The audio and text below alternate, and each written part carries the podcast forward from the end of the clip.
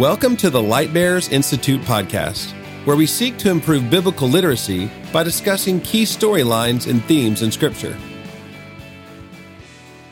Welcome back to our podcast series on Old Testament survey. Uh, my name is Brett Arndt with Lightbearers Fayetteville.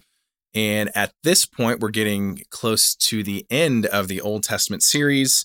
Uh, we, have really walked through much of Israel's history at this point. And uh, today we're picking up in Ezekiel, Esther, Daniel. And to help us do that, we have Lightbearer's own Andrew Brill to shed some wisdom into that. Uh, Andrew, how are you? At least man? I'll be here. Yeah, let's, let's, yeah, that's that's uh, probably more accurate.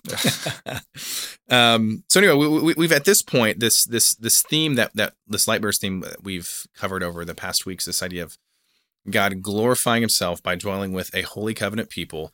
We, we've really up to this point seen that really to take shape. And so we, have seen the Lord's plan and intentness of gathering a people, dwelling with them.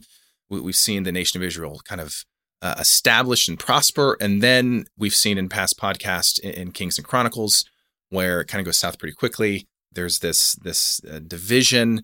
Uh, the kingdoms are split, and, and then eventually, uh, the, by Assyria, Babylon, they're, they're kind of taken over. And it, this this idea of God glorifying himself by dwelling with his people, it seems pretty, pretty, pretty grim, pretty bleak. And, and yet that's where Ezekiel, Esther, and Daniel come in. And so, uh, Andrew, uh, with that, give us give us a better understanding of, of why do we group these books together this way?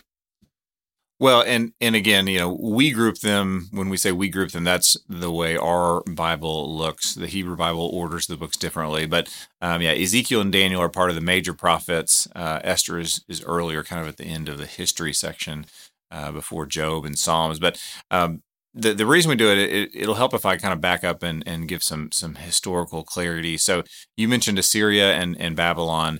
Uh, in in 722 BC, Assyria comes and conquers uh, what was called the Northern Kingdom. So it was the the kingdom of of Israel, um, the northern ten tribes. They're conquered and they're taken into captivity by Assyria, kind of the the ruling power of the day in the in the region. And the southern kingdom of Judah, uh, which was two tribes, and and Judah was the the largest uh, Judah continues as a kingdom, and that's where the Davidic line was. Mm-hmm. So when the kingdom split, there was a northern kingdom uh, that was a new kingly dynasty, and the southern kingdom was the the the kingship of David and his line, David and Solomon and so forth. Anyways, so northern kingdom, southern kingdom. Southern kingdom lasts uh, an additional 120, 130 years. And then in 605 BC, Babylon, which is kind of the new reigning power of the day, uh, the, the, new kid on the block. Yeah, they, they've supplanted Assyria. So they come in 605. Um, and while they don't destroy Judah at that point, um, Judah begins to basically pay tribute. And so um, that happens in 605. And then again in in in 597 babylon comes and, and and in both of those times babylon takes a group of jews into exile back to babylon with them. Uh, and then in 586 bc uh, babylon comes in and destroys uh, jerusalem. And so really it's when we talk about going into captivity, there are these three moments um, about 10 years apart each 605, 597, 586 BC, where um, the Jews go into exile, and some Jews are left behind in the land, and and um, but but when we talk about the exile, that's what we're talking about. Then in 539 BC, so fast forward another 50 years, Babylon is defeated. They're defeated by uh, the Persian Empire. Uh, it's what's called the Medo-Persian Empire, but essentially becomes the Persian Empire. That's 539, and then in 537, shortly after that, the king of Persia, Cyrus, he sends some of the Jews back, and so that's when Second Chronicles um, what Second Chronicles refers to uh, is the very end of Second Chronicles to say, "Hey, Cyrus said um, the Jews can return," and so some of them return. Another twenty years, they finish rebuilding the temples. Um, but w- in the midst of all of this, um, and then it's another sixty years after that before Ezra and Nehemiah come back. So it's kind of a staged exit and then a staged return. Although there are some really big moments along the way. That said, what these three books have in common, really long winded way of answering your question, what these three books have in common is that Daniel, Ezekiel, and Esther are all written from within captivity. So Daniel uh, and Ezekiel are going to be written from within the Babylonian Empire. They're going to tell stories of what was happening to these people within Babylon. And then Esther's written even later. It's written from within the Persian Empire. Um, but the commonality is that all three are written from within exile, which is Right. big because what it shows is it shows that God was present in exile. Mm. None of these three, from anything we know, came out of exile. Now, we don't know all the details of their lives, but it doesn't appear that any of them came out. So they lived and died in exile, and God was present in Mm. exile with them. That's good. One of the uh, I'm kind of backtracking a little bit as far as the, the historicity of it, but I thought it was interesting. You mentioned uh, the other day with with Esther. Uh, it's it's that that that Persian Empire that that uh, we put it in maybe history that we're more aware of. Uh, it's the Persians who who battled the, the Spartans and, and had the, the the battle the Greeks, and so kind of to to give maybe the listeners a good timeline of think of Esther around that time, and and so again as as we're reading Scripture, Esther's kind of more toward the the beginning, early beginning pieces of of uh, the, the Old Testament, and yet historically, I mean that that's kind of the, the, the climate that's going on of of the, this Persian Empire uh, uh, is, um, is around that that uh, Spartan Greek time, and so that, that, that- I think we're uh, at least me. I'm sure some of the listeners are, are a little more familiar with that historicity, but but that kind of puts puts a cool spin on it Yeah. as well to say, hey, th- this is when Esther was around around this time. Yeah, she was born, or not she was born. Again, we're pretty sure about some of these dates. The best estimate is that she was named queen in 479 BC. Well, nine years later, this is a different historical event, but Socrates was born. Yeah.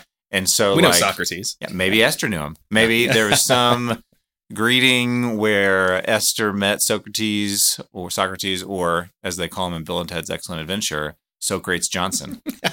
I'm sure we're all familiar with that. I haven't heard a Bill and Ted's reference in a long Oh, time. yeah, Thank you, one. Andrew. um, so to to to move on a little bit. So Move you- on from Bill and Ted's Excellent Adventure. yes, unfortunately, we- yeah, it, it is excellent. the time traveling phone booth. Uh, yeah, yeah. I forgot about that part as well. It's been it's been probably at least twelve years since I've since I've watched that, but uh, unfortunately, yes, we, we will move on from that. And to go back to what you said of of you kind of gave a summary of those books. So now k- kind of spread that a little bit. G- give a quick summary of each book. So Ezekiel, Esther, Daniel, and, and you can choose whatever order. yeah, I'll take the freedom to do different order. Please, So please, please Um, so I'm going to do Daniel first because Daniel uh, historically started first. So I said that they were kind of a, a staged exit. So the first in 605 BC, when the Babylonians come and they kind of exert their power on Judah, um, Judah begins to pay tribute to them. But another thing that happens is Babylon takes some of the, uh, in a sense, rising stars within Judah. So the the the, the best and the brightest. Uh, so it says young men without blemish, um, good looking, intelligent. They take them back to Babylon. So what, what's happening there? Well, essentially, what's happening is um, that Babylon is essentially indoctrinating or attempting to indoctrinate Jews, and and and they would do this with other nations. Is basically if they can get the youngest, the brightest, the best to act and think and believe like Babylonians, then what's going to happen? Well, Right. th- the next generation, they're just going to be Babylonian. And so, in the same way that um, companies today, who do they market to? Well, they're not, they're not normally marketing to you know 65 year olds. They they market to teens, to 18 to 25 year olds, because those are going to be the ones with buying power in the future. Okay, and so Babylon is essentially saying we want to we want to conquer this nation, but we don't simply want to conquer them and have to then rule them militarily all along. We want them to It's become strategic. Babylon. smart, yeah. And so that's what they do. And so Daniel and uh, it, I mean, there's a group of these, but it, we know the names of Daniel, um, Shadrach, Meshach, and Abednego, which that's actually their Babylonian names. But um, the the four of them are part of that group. Uh, but in addition to taking to to taking people, the other thing that Babylon takes, which is really significant, is that it takes some of the the items from the temple and it puts them in the temple in Babylon. And so the stuff from the God of Israel's house is now in the house of of Shinar, the god, one of the gods of Babylon. And so, what is really really powerful in that moment is that it seems, from a human perspective, from an ancient Near East perspective, that Babylon's God has won.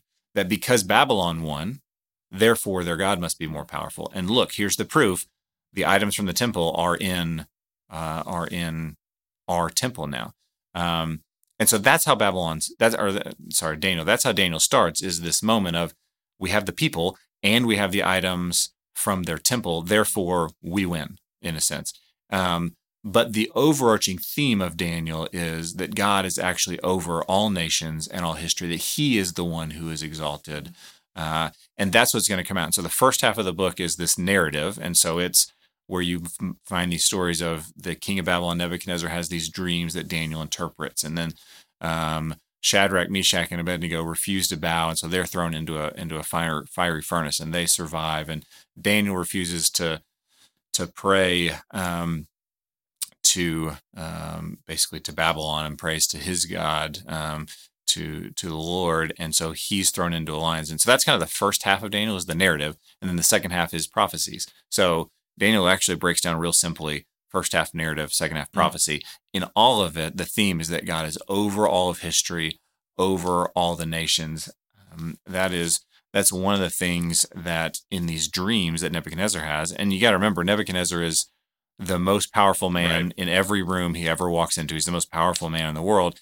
And, but he can't control his dreams. And so he has these dreams and he comes to Daniel afterwards and says, Can, you know, I need you to explain these to me. And over and over again, the answer is God is saying that he is powerful and that he rules. So Daniel 2, I'm looking at it says, Daniel says, Let the name of God be blessed forever and ever, for wisdom and power belong to him. It is he who changes the times and the epochs he removes kings and establishes kings. And he, I mean, he's saying this to the king of Babylon. He says God removes kings, pretty bold, and establishes yeah. kings. Uh, and and so that's this theme. And so he goes on to interpret this dream, and then later um, dreams as well to basically, or later prophecies as well to say, yes, you, you're in charge right now. That God has given you um, that control right now, but your your days are are numbered. They're going to end. So they end. Other kingdoms will come after you those will also end. And then one day, um, and Daniel 7 is going to say this, one day there is um, there is a king coming. Uh, and Daniel 7 is going to say this. It says, I kept looking in the night visions, and behold, with the clouds of heaven, one like a son of man was coming. And he came up to the Ancient of Days, another term for, for God, and was presented before him. And to him was given dominion, glory, and a kingdom, that all the na- peoples, nations, and men of every language might serve him. Uh, his dominion is an everlasting dominion which will not pass away, and his kingdom is one which will not be destroyed. And it's this image of this everlasting kingdom, which we know six centuries later, Jesus is going to come on the scene and call himself right. the Son of Man. So, this theme of Daniel is that um, God rules all history uh, and he is in control, which again is powerful given that right. Babylon's there. One of the things I want to point out that you said, which I thought was was just good, of Daniel is, uh, at least it was for me, and I'll speak for myself. Maybe some some listeners feel the same way, but um, the first part's a little easier as we read it. The second part's a little confusing, and so even you just giving it that outline of, hey, the first part is maybe a little more narrative, a little history, and then we kind of get a little more prophetic, uh, even a little apocalyptic, uh, and so that that's just a good reminder for us of of to, to, it puts that story in manageable understanding context for us to understand. So I'm, I'm glad you pointed that out. Yeah. And, and Ezekiel's really, you know, transition to that one, Ezekiel's really the same in terms of you read it and it's kind of confusing. Absolutely. And yet there really is a structure to it. Um, Ezekiel's going to start with kind of an opening vision, and then there's going to be a series of, of warnings and prophecies of destruction uh, for Judah, uh, because this is written um, basically Ezekiel's taken in the second group of captives, but it's before Jerusalem has been destroyed. And so the first half of of Ezekiel is basically coming destruction.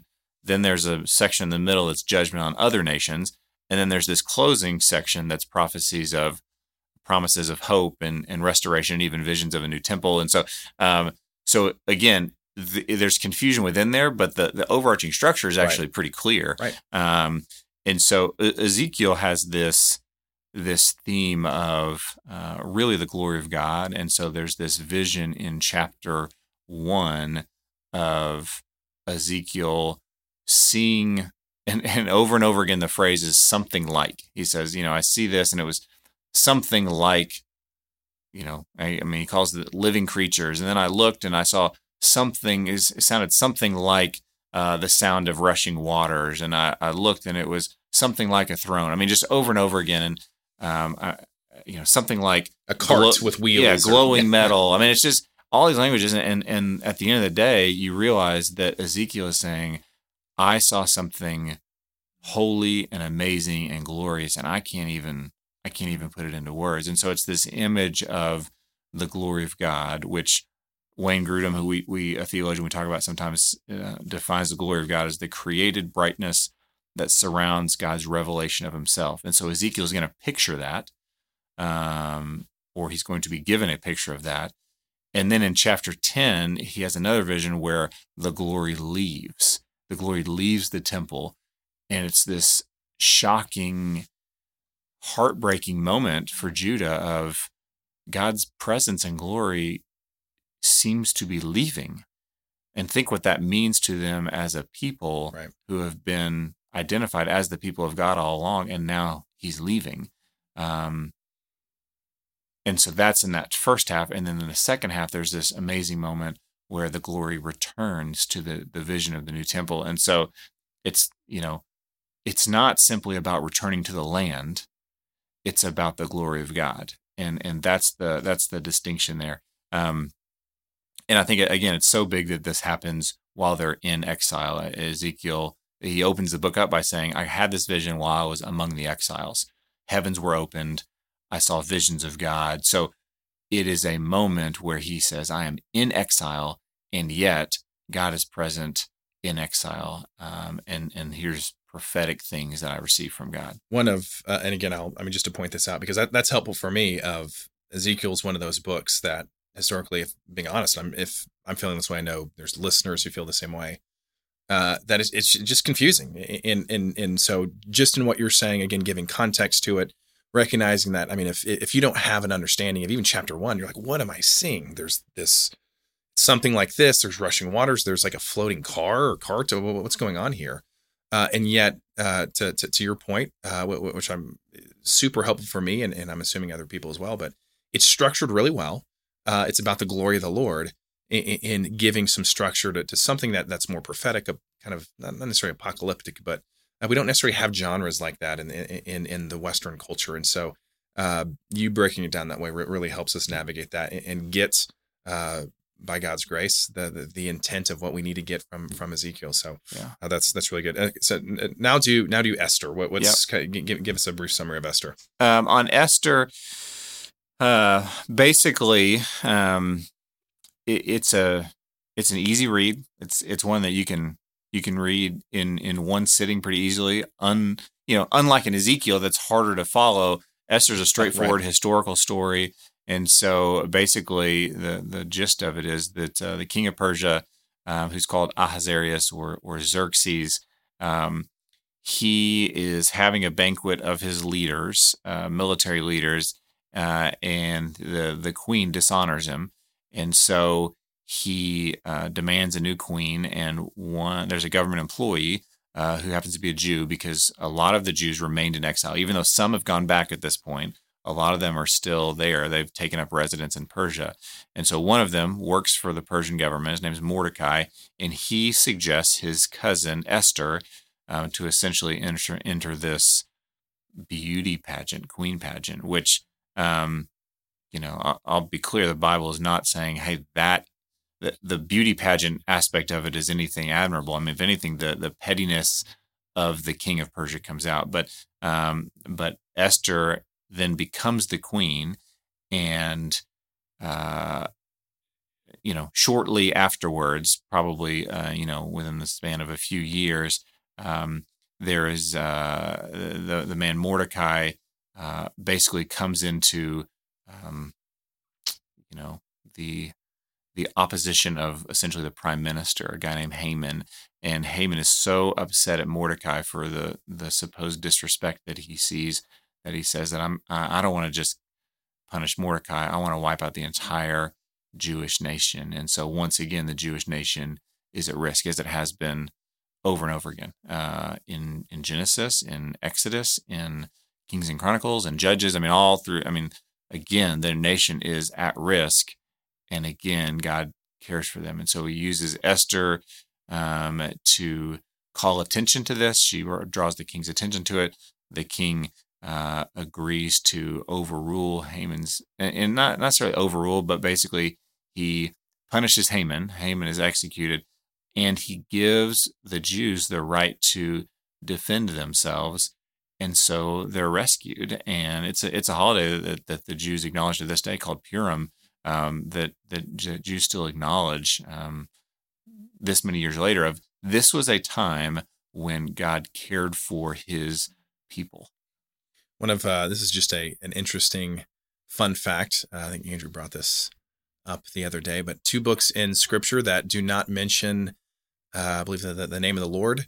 One is Song of Solomon. The other is Esther. So random Bible trivia. Yeah. Uh, and some people have even said like, "Hey, maybe Esther shouldn't be in the Bible because of because of reasons yeah. like that."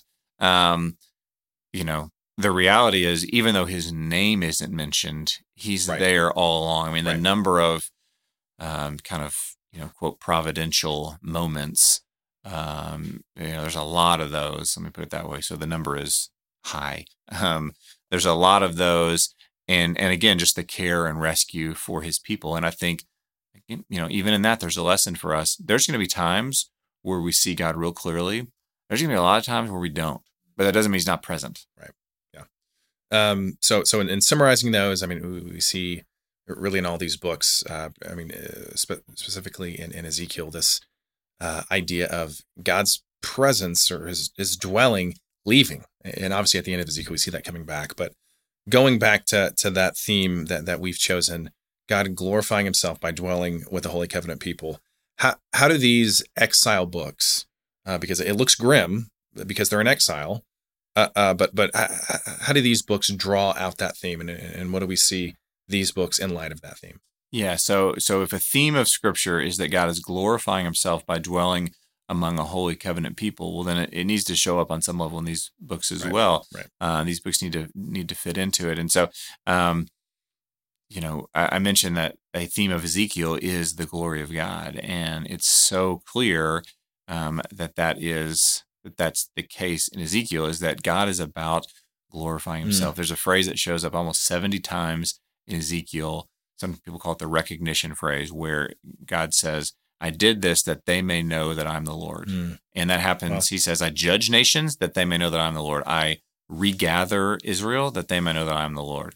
Um, I want other nations to know that I am the Lord. I mean, just over in, in, in tons of different situations, the point is that they might know that He is the Lord.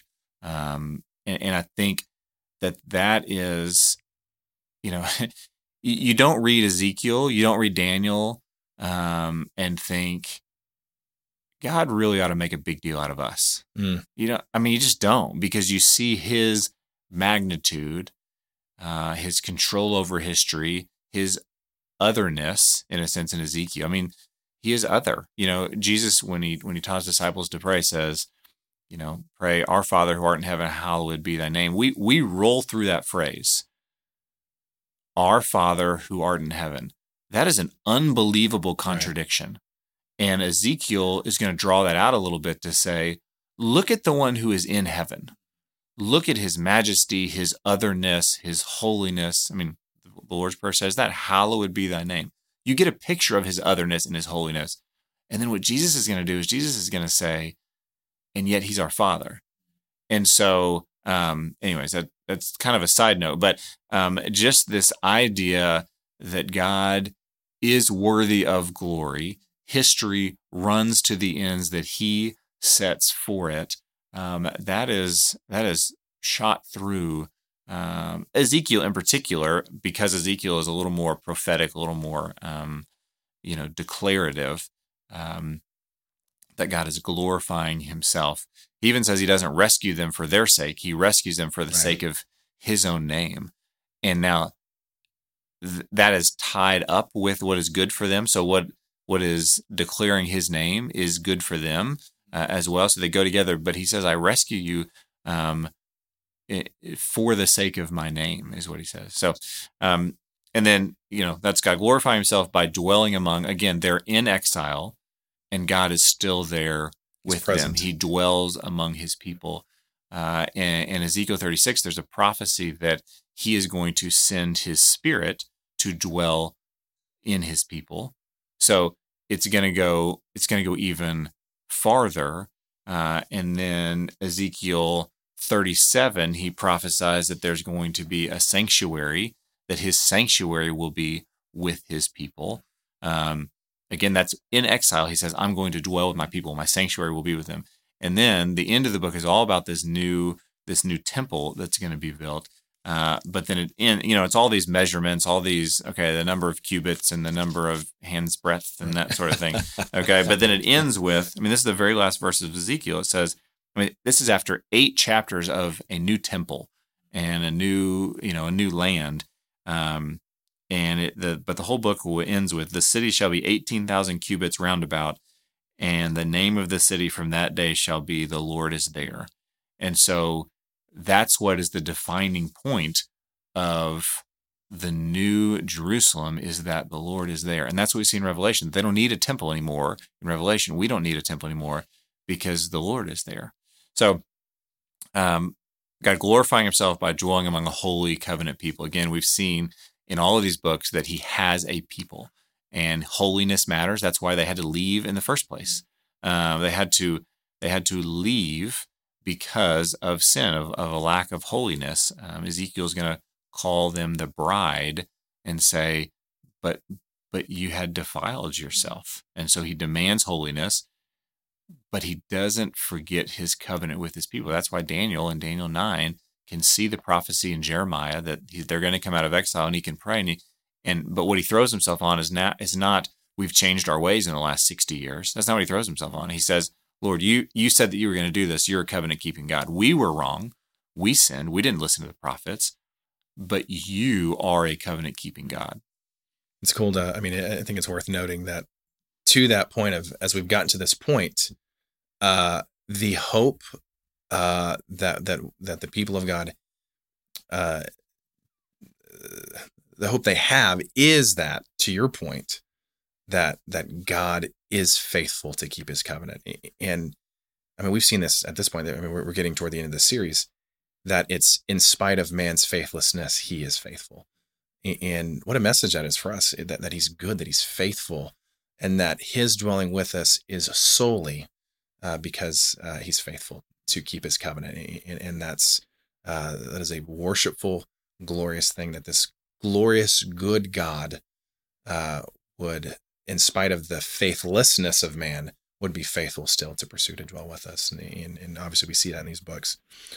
One other thing on Esther, there's this familiar phrase, um, familiar to some, um, in chapter four. It says, "For such a time as this," and so I think there is a lesson there on using the authority and the influence that we've been given for such a time as this. Esther was supposed to use her it says perhaps she became queen for such a time as this. So Esther was supposed to use her position um, in ways that would benefit God's people. But right after that, Mordecai says, if you don't act, then relief and deliverance will come for the Jews from another place. And so Mordecai has this settled God's going to rescue his people. And, and I think that's part of recognizing the people of God. It's not about the land, it's about his glory, first and foremost, and about his people. Um, and so he's he, relief and deliverance will come for the Jews, is what he says. God's going to rescue his people. And that's, again, that's a, a powerful thing for us as well. We look at all of scripture and revelation. God's going to rescue and deliver his people. What about, as we, we kind of finish here, any other themes uh, that, that you want to bring out in, in these books, uh, whether Ezekiel, Esther, Daniel, anything like that? Yeah, probably um, two jump to mind. One is we as believers in Christ are actually called exiles ourselves. First Peter 2 is going to say you're aliens and strangers in this world. And so I think one of the, the things about these books is that they can teach us something about what it means to live in exile. Um, if we're supposed to view our lives on some levels being in exile, which we should, this world is not our home.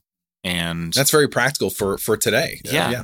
Yeah, yeah, and and and the longer you live, the more you realize that that things don't work right in this world. Uh, there is injustice, there is sickness, there is sin. I mean, all of these. I mean, this world doesn't fit. Um, whether it's sin struggles that you see in your own life and the lives of others that you say, I'm ready to be done with this. Whether this is suffering in your life or the lives of, of others around you, whether you see them on the news or whether they're friends, it, it doesn't, this the world doesn't fit. And and this world is not supposed to be our home. But what is it? What is what do we learn about how to live while we're in exile? The Jews weren't at home in Babylon. They weren't supposed to think of themselves at home.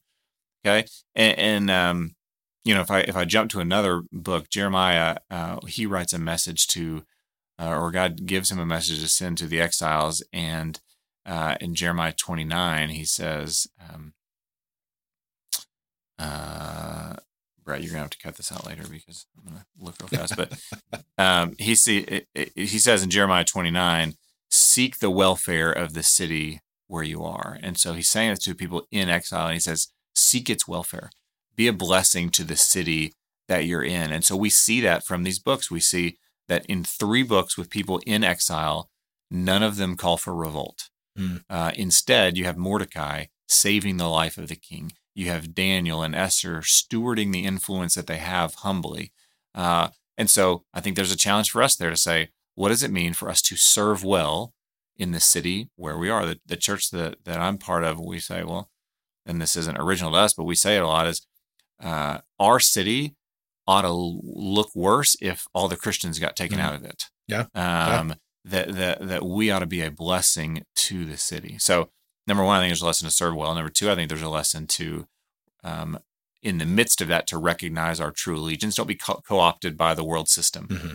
Um, in the world, not of the world, is that is that idea. But um, you know, you look at Daniel; he's offered food by the king, uh, and he says, "You know what? This would this would defile myself based on the laws that um, of of God, so I'm not going to eat that." Look at Esther. There's a point at which she says, "Yeah, even though I'm the queen. I mean, she had a lot to lose. She was the queen. And she risked that because her true allegiance wasn't to right. Persia and it wasn't to her own spot. It wasn't right. to her own well being. And so, again, I think there's a lesson for us in that to say, what is our true allegiance? Are you a child of the world? Are you a child of the kingdom? Children of the kingdom, I mean, Jesus says, seek first his kingdom and his righteousness. Children of the kingdom they think about things differently. They spend their money differently. Their they um, their uh, anxiety has changed. Their relationships are changed. I mean, all of these sorts of things. Um, are you a child of the world? Are you a child of the kingdom? So, um, and and in the midst of all of this, there is this longing for home that I mentioned that just that mm-hmm. that that should define us. There's and, and mark the people of God. Absolutely. Yeah, yeah, yeah. There's a quote I ran across that says, "What you want indicates more of who you are than what you have." That's and good. so what what do you want? Um, you know, in a sense, good exiles long for something else. Um, and if we're real comfortable in this world, something something's probably off. Um, so, um, so that was one thing I, I I really think these books teach. The other thing is just to continue to say, hey, the message of the gospel and the person of Christ is going to show up here as well. And so, you know, the message of the gospel is that we have sin and there there is a solution for that. You know, it's kind of a bad news, good news type scenario. Well, these books are going to say, I mean, look at why they're in exile in the first place. There is a right. punishment for sin. There is. Um, and it was removal from the land of God.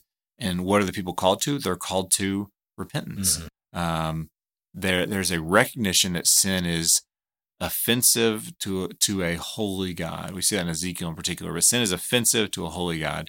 It also causes ruin to our neighbors, and um, Ezekiel 18 is going to say that it is a stumbling block to ourselves. Our sin is a stumbling block to ourselves, and I think that um, we, you know, when we look at sin, Ezekiel is going to mention, in a sense, all types. It's going to mention, you know, idolatry of the heart it's also going to mention the way people treat um, treat their neighbor and treat the poor and treat the alien, and so it doesn't distinguish internal sins, external sins. Right. It doesn't necessarily distinguish sins of commission versus sins of omission. Right.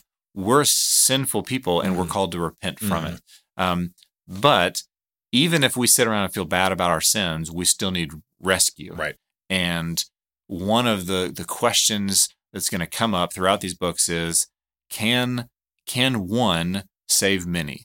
Can the righteousness of one save many? Ezekiel is going to talk about this by by using language of like the watchman on the wall, Ezekiel 33, that hey, Ezekiel, you just need to proclaim it, and then as long as you proclaim it, then they're on they're on their own, whether they receive the message or not. Mm-hmm.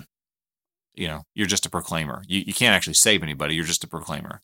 Or he'll say other places he'll say, even if Noah and Daniel and Job, you know, were were here, they couldn't save these people. They could save themselves. They couldn't save these people. Like The righteousness isn't enough. yeah. Yeah. You know, it, it just can't it can't be enough. Can the righteousness of the one save the many?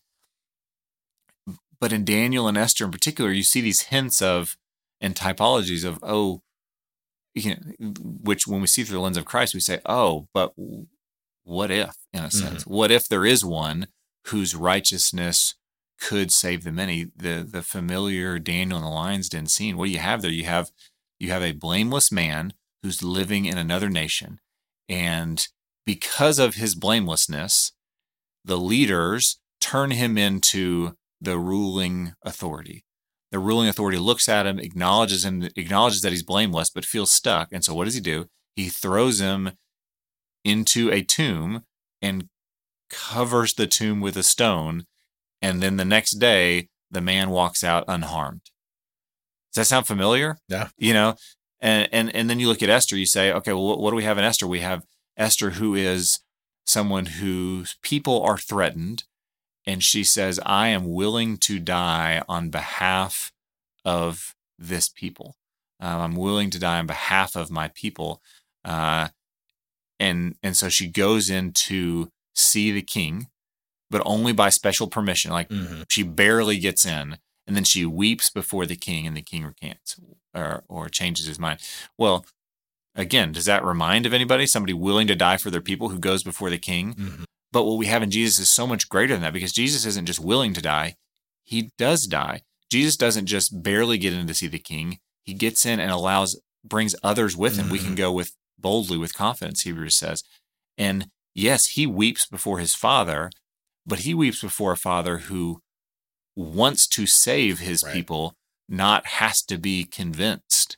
And and so in all of this, what we see is we see these these books point to uh, one who is coming, who is who is greater, and whose righteousness can actually save the many. And so I think that that's that's some of what um, what I love about this. I, I jotted this down that these are these are books that are written of a people in captivity, of people whose sin has put them in a place where forces around them hurt them, and where God seems more distant than He is. And I think we live in that. Yeah.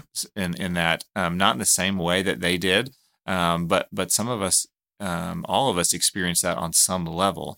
Um, and true restoration depends not on their efforts, but on God. And and maybe just maybe there's somebody whose righteousness is great enough that he that, that he can accomplish it, not just for himself, but for all for all of his people to his glory. I, and, and again, I mean, uh, just the typology there in, in all these books that we've covered uh, uh, of what we've seen that. We've clearly seen that as we dive into these books as we do this series that that to, to read the Old Testament with the New Testament in mind through, through kind of this gospel New Testament lens, uh, it really um, makes these books worshipful and, and come alive. And and so just praise God. It's it's fun to to to, to go through these and to see the gospel uh, thread throughout throughout all of this, all pointing to Christ and His goodness, um, and that's just, that's just really to see. So, uh, well, Andrew, thank you, uh, and uh, we'll, we'll we'll pick up next time. Uh, looking forward to it. You've been listening to the Light Bears Institute podcast, a production of Light Bears Ministries. For more information, visit lightbears.com.